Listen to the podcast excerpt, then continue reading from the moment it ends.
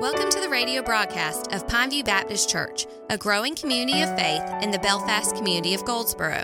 We are located at 3357 US Highway 117 North in Goldsboro. We invite you to find out more about our congregation by visiting us at facebook.com forward slash Pineview Baptist Goldsboro. Join us now for our weekly message.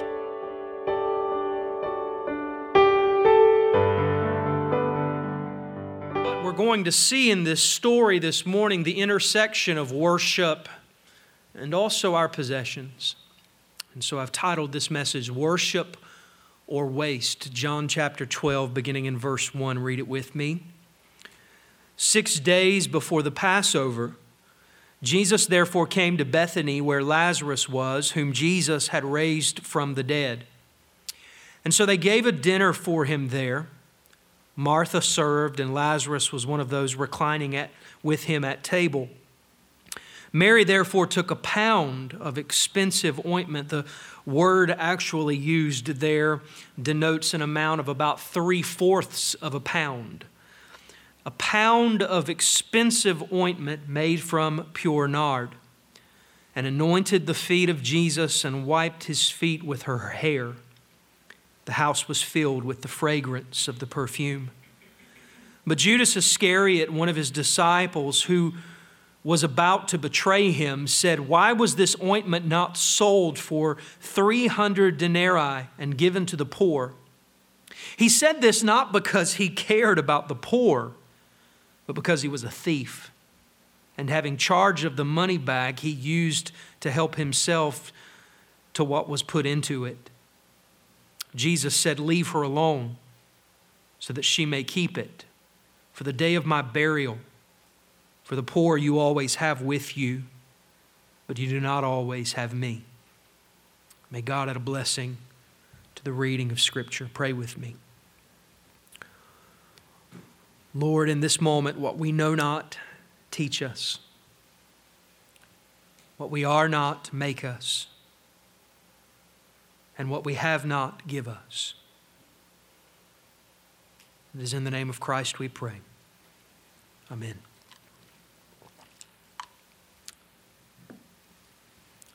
Money.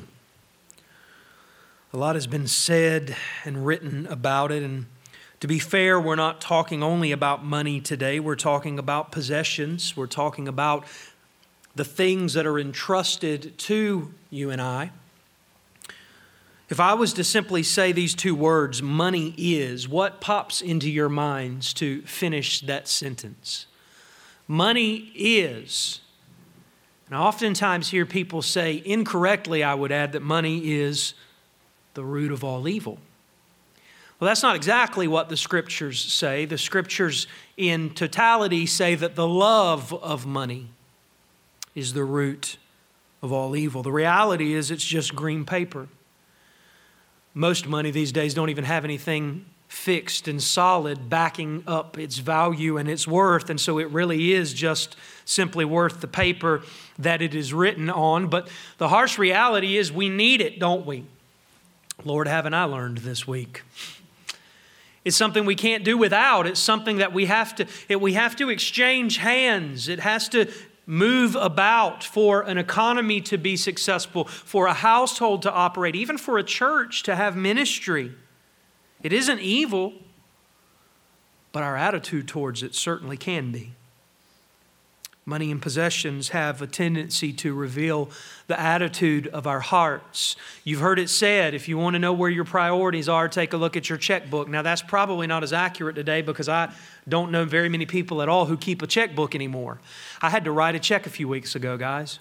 I, I didn't even almost remember how to do it, it had been so long. I still have a checkbook, but I never write one anymore. Everything's digital now. I either carry cash or I've got apps on my phones. I don't even have to pull my debit card out at the grocery store now because Food Lion takes PayPal. Or no, they take Apple Pay. And so I just touch my phone and boom, there it goes. And so checks are a thing of the past. But if you want to see where your priorities are, take a deep dive at your budget. Take a look at your bank ledger. Log in online and look around, and you'll see where your priorities are because money and possessions have a tendency to reveal the attitude of our hearts. And I want to say a little side note here. I'm not going to go off on a rabbit trail, but don't think that just because you don't have a whole lot of money, that means that money isn't something that you serve. Don't think that just because someone does have a great deal of money, that it's automatically something that they serve. I've got uh, just some random people that I know popped into my head right now, and they're some of the wealthiest people that I've ever met. They're some of the kindest, generous, most genuine Christian folks I could think of. Giving people. Money is not their God. God has blessed them with a great deal of it, but it is not their God, and they have a proper perspective and a proper motive in their hearts. Well, in John 12, there's a terrific contrast that is made between two disciples. Now, there are many players in this story. Of course, we have Martha and Lazarus, and a great deal could be said just about them. Jesus reclining at the table. There was no doubt many others that were at the table that evening, but I want to focus today on two particular players in this story, and that is Mary and Judas. Because in this story, we see their motives, we see their character. Jesus has raised Lazarus from the dead, one chapter before. And the crowd was very excited, but the religious leaders were indignant. They were plotting to kill Jesus. And so Jesus and his disciples have left that area, and they're now in an area known as Ephraim, stopping at the home of Mary and Martha and Lazarus in the city of Bethany. And what we will learn about Mary and Judas stand in stark contrast to one another. Here's today's truth that I want to share with you. I've, I've misplaced my clicker. I don't know where I put it. There it is. Found it in my pocket. Here's today's truth. A life spent in selfless devotion to Jesus is not wasted, but a life spent on self is totally wasted. Let's read that again. A life spent in selfless devotion to Jesus is not wasted but a life spent on self is totally wasted. We see first in the story Mary, and as we come to her, we notice that she had a giving heart. Several characteristics can be seen by her in this story. Some are, are laid out and spelled very clearly for us in the text of Scripture. Some we have to dig a little bit deeper for, but let's jump in this morning and see what we can discern about Mary and her giving heart. Firstly, she had a sacrificial attitude. Verse 3 says that Mary therefore took a pound of expensive ointment made from pure nard. Now, Judas is mentioned here right after, and he was the treasurer for the disciples. And he tells the crowd that is assembled here that day that this was a very expensive thing for Mary to do. And so we see the sacrifice in her action. Because in verse 5, Judas says, Why was this ointment not sold for 300 denarii and given to the poor? A day's wage in that time was a denarii. That was what you would receive for one day of honest work and labor. And so we see that this is equivalent to almost a year's wages. I don't know how much you make. Let's just do a round number. Let's say 50,000 is what you bring home every year. For some of you, it might be a lot less than that. It is for me. but if I had to give up that in one moment, that would be a very difficult thing for me to do, and I'm sure it would be for you as well. But she did not even think about it. She knelt before her Savior. She opened her box and she began to anoint the body of Jesus with no thought about what it would cost her. Sacrificial attitude. Now, keep in mind, Mary had just buried her brother a few days before. You say, well, no harm, no foul. Christ brought him back from the grave. Well, yes, he did, but she had still gone through all the burial rituals, and I'm sure it's no different in that day than it is in our time. Those things cost money. And she could have used that money to cover the cost of that burial that had already taken place, but instead she gave a sacrificial gift to her Savior. King David once said in 2 Samuel 24 and verse 24 that he would not offer burnt offerings to the Lord that cost him nothing. We don't give God our leftovers. In the Old Testament, there's a thread that runs through when the people were to give to God. There's a lot of talk about the first fruits. And what that means essentially is what I just said. We do not bring to God our leftovers. We don't just give Him whatever is left over or whatever we think we might be able to spare. But we are called as the people of God to be a sacrificial people, sometimes giving at the expense of our own wants and needs.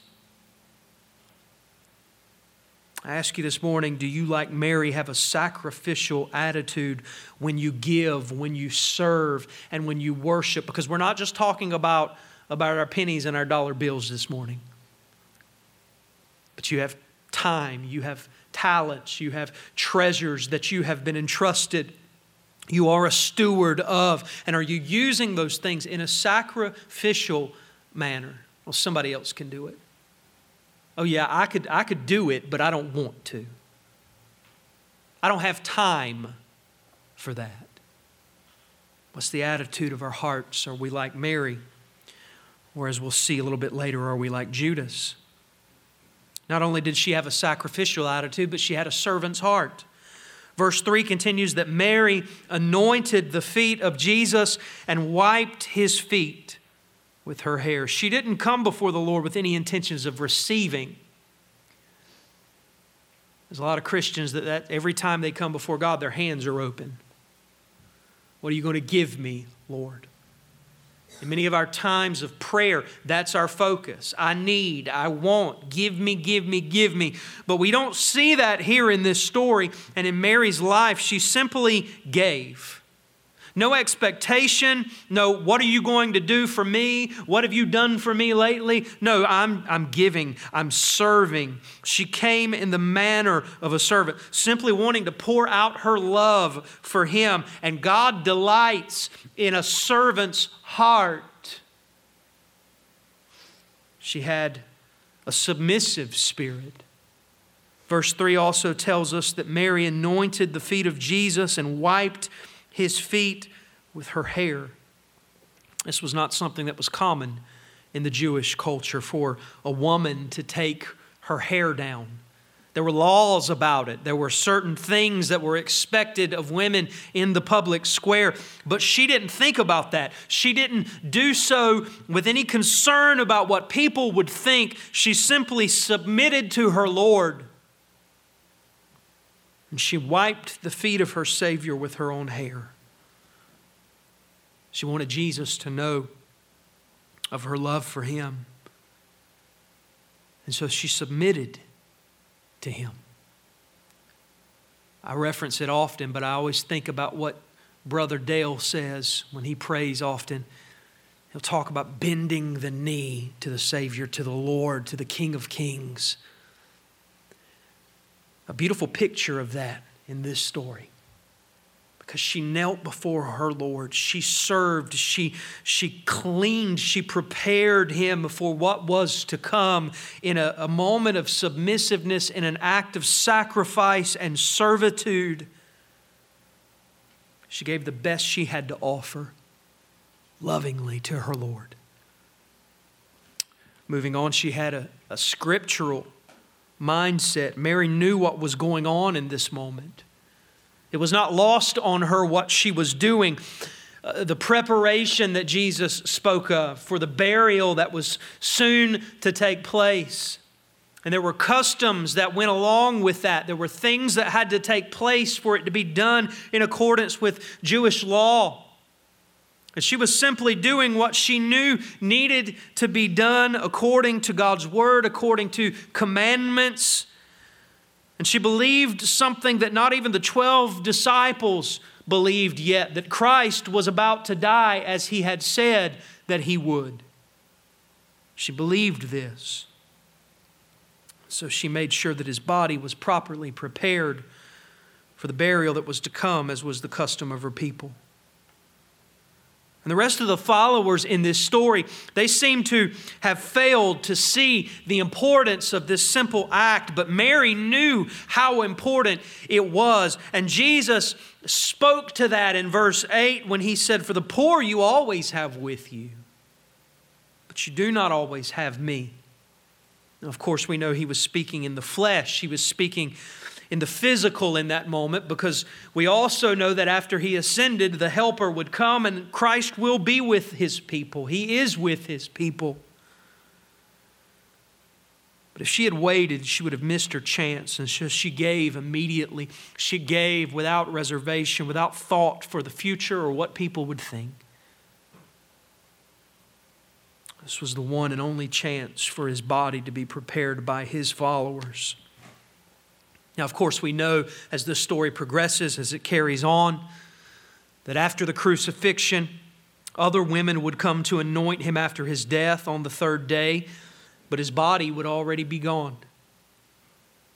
And I seriously doubt Mary knew that would take place, but she wanted to make sure that she followed the custom, that she followed the laws, that she followed the commandments, and that she did not miss the gravity of the moment that she was in.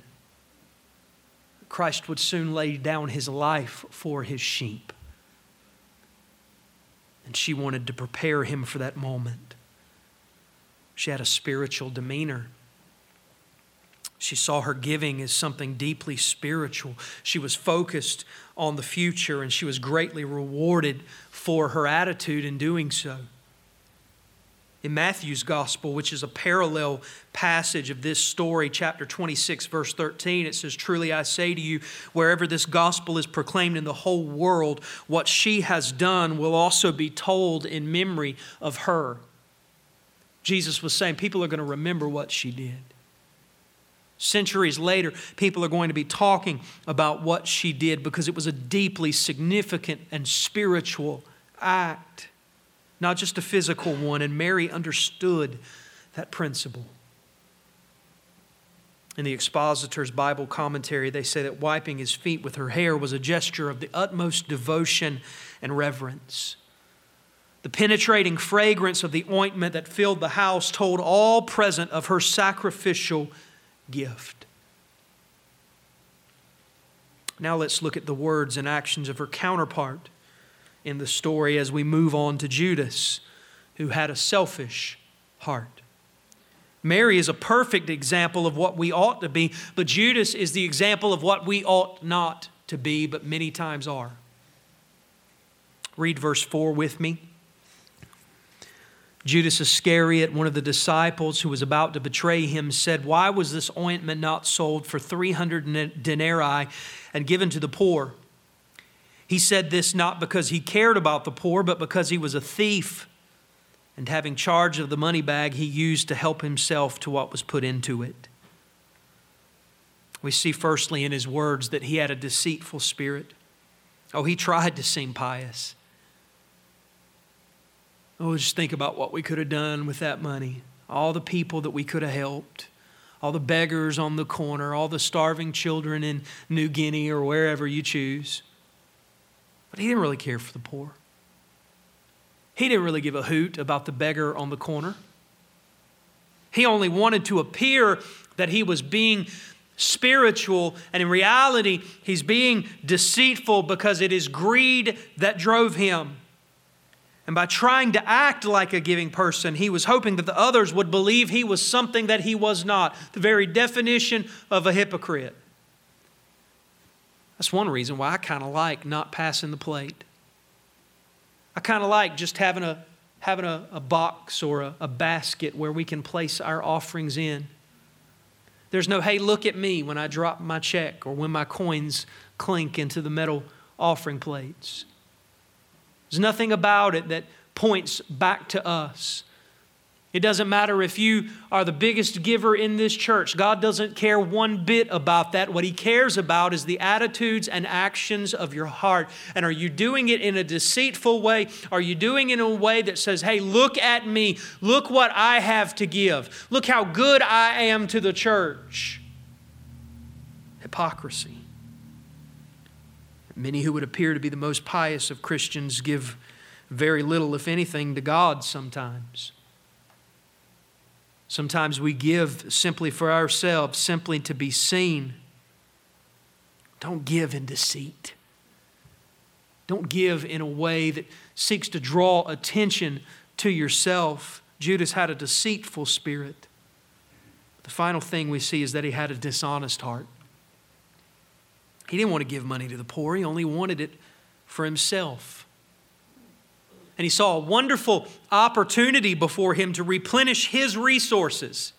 Not the disciples' resources, not Jesus' resources that they had available, the funds that they used for travel and for ministry. Oh, it wasn't about that at all. Oh, it's in my money bag. And I have control over that money bag. But it didn't work out as planned, and that's why he resented Mary's gift. He wanted to use the profit for his own gain. And we see in his heart that money is what Judas was hungry for. We know the rest of the story. We know that that would be his God. And he would take what belonged to God, given the opportunity, and he would use it for himself. As we draw this to a close this morning, we've seen a giving servant with a sacrificial attitude, a servant's heart, a submissiveness. We've seen a selfish servant, a selfish individual with a deceitful and dishonest way about him. I hope you see in this story that the way that we give matters. The way that we use our resources matter. Again, we're not just talking about money in the offering plate, but we're talking about worship. We're talking about those things that God has given to us our talent, our time, our treasure, the things that He's put in our hands to be a good steward of. And the way that we use them matters. It's not enough just simply to use it.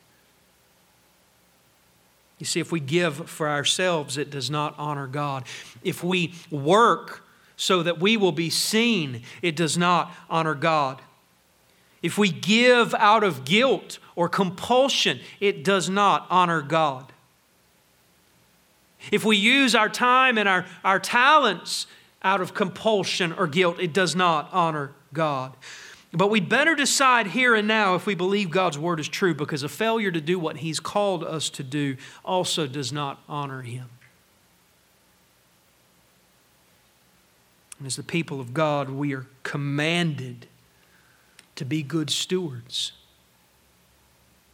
Are you using that gift He's given you, that ability for His glory and for His kingdom? Are you using t- your talent to draw attention to Jesus? What about your financial resources? Are you a giving person? I'm not going to stand here today and preach a, a, fixed amount, a 10% or anything like that. But what I am going to say is, as the people of God, we are commanded to give, to support the work of the Lord, to support the work of the local church. And are we doing that with pure motives, with the right heart? Because the way that we give matters. Mary gave generously, and she was remembered for it, she was memorialized for it epitaph on her gravestone read, Here lies Mary, a giving servant. I don't know that for sure, but it should. And so I ask you this morning, what will your epitaph say? How will your obituary read? What will your memorial be? It isn't about how much money you have. It isn't about how much money the church has raised and how much you've given. It isn't about were you the very best, most talented servant of the Lord. It's about how obedient are you as a follower of Christ? How obedient are we as the people of God? Truly I say to you, wherever the gospel is proclaimed in the whole world, what she has done will be told in memory of her. Here's the point as I draw it to a close Watchman Nee in his book, The Goal of the Gospel, says that Jesus intends that the preaching of the gospel should issue in something along the very lines of the action of Mary here. Namely, that people should come to him and waste themselves on him. Or to state it another way, he wrote, The gospel is to bring each one of us to a true estimate of his worth. Do you see today how beautiful Jesus is? Jesus is the sweetest name I know.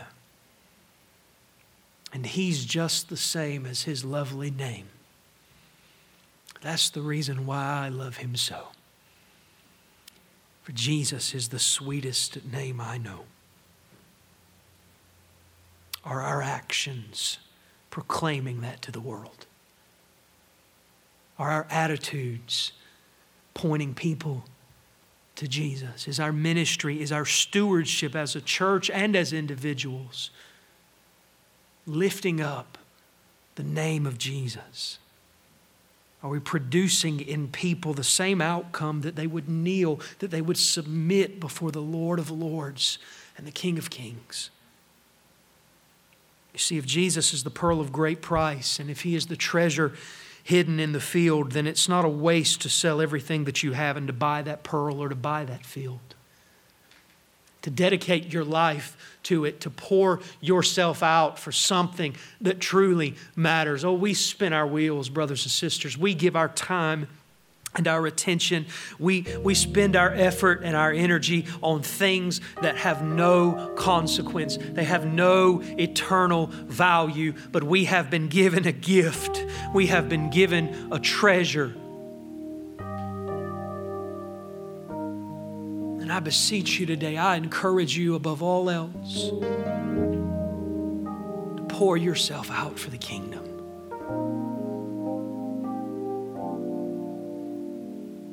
To put your hand towards a task that builds up the kingdom of God. Jesus is worthy for you to devote all you are and all that you have to Him life spent in selfless devotion to Jesus is not wasted. But a life spent on self is totally wasted. This is the word of God. It is for us as people. Would you say it with me? Thanks be to God for it. If you would like more information about Pineview Baptist Church, we invite you to follow us on social media. Find us on Facebook at facebook.com forward slash Pineview Baptist Goldsboro. There, you will find information about our service times, upcoming events, directions to our church, and videos of our Sunday services.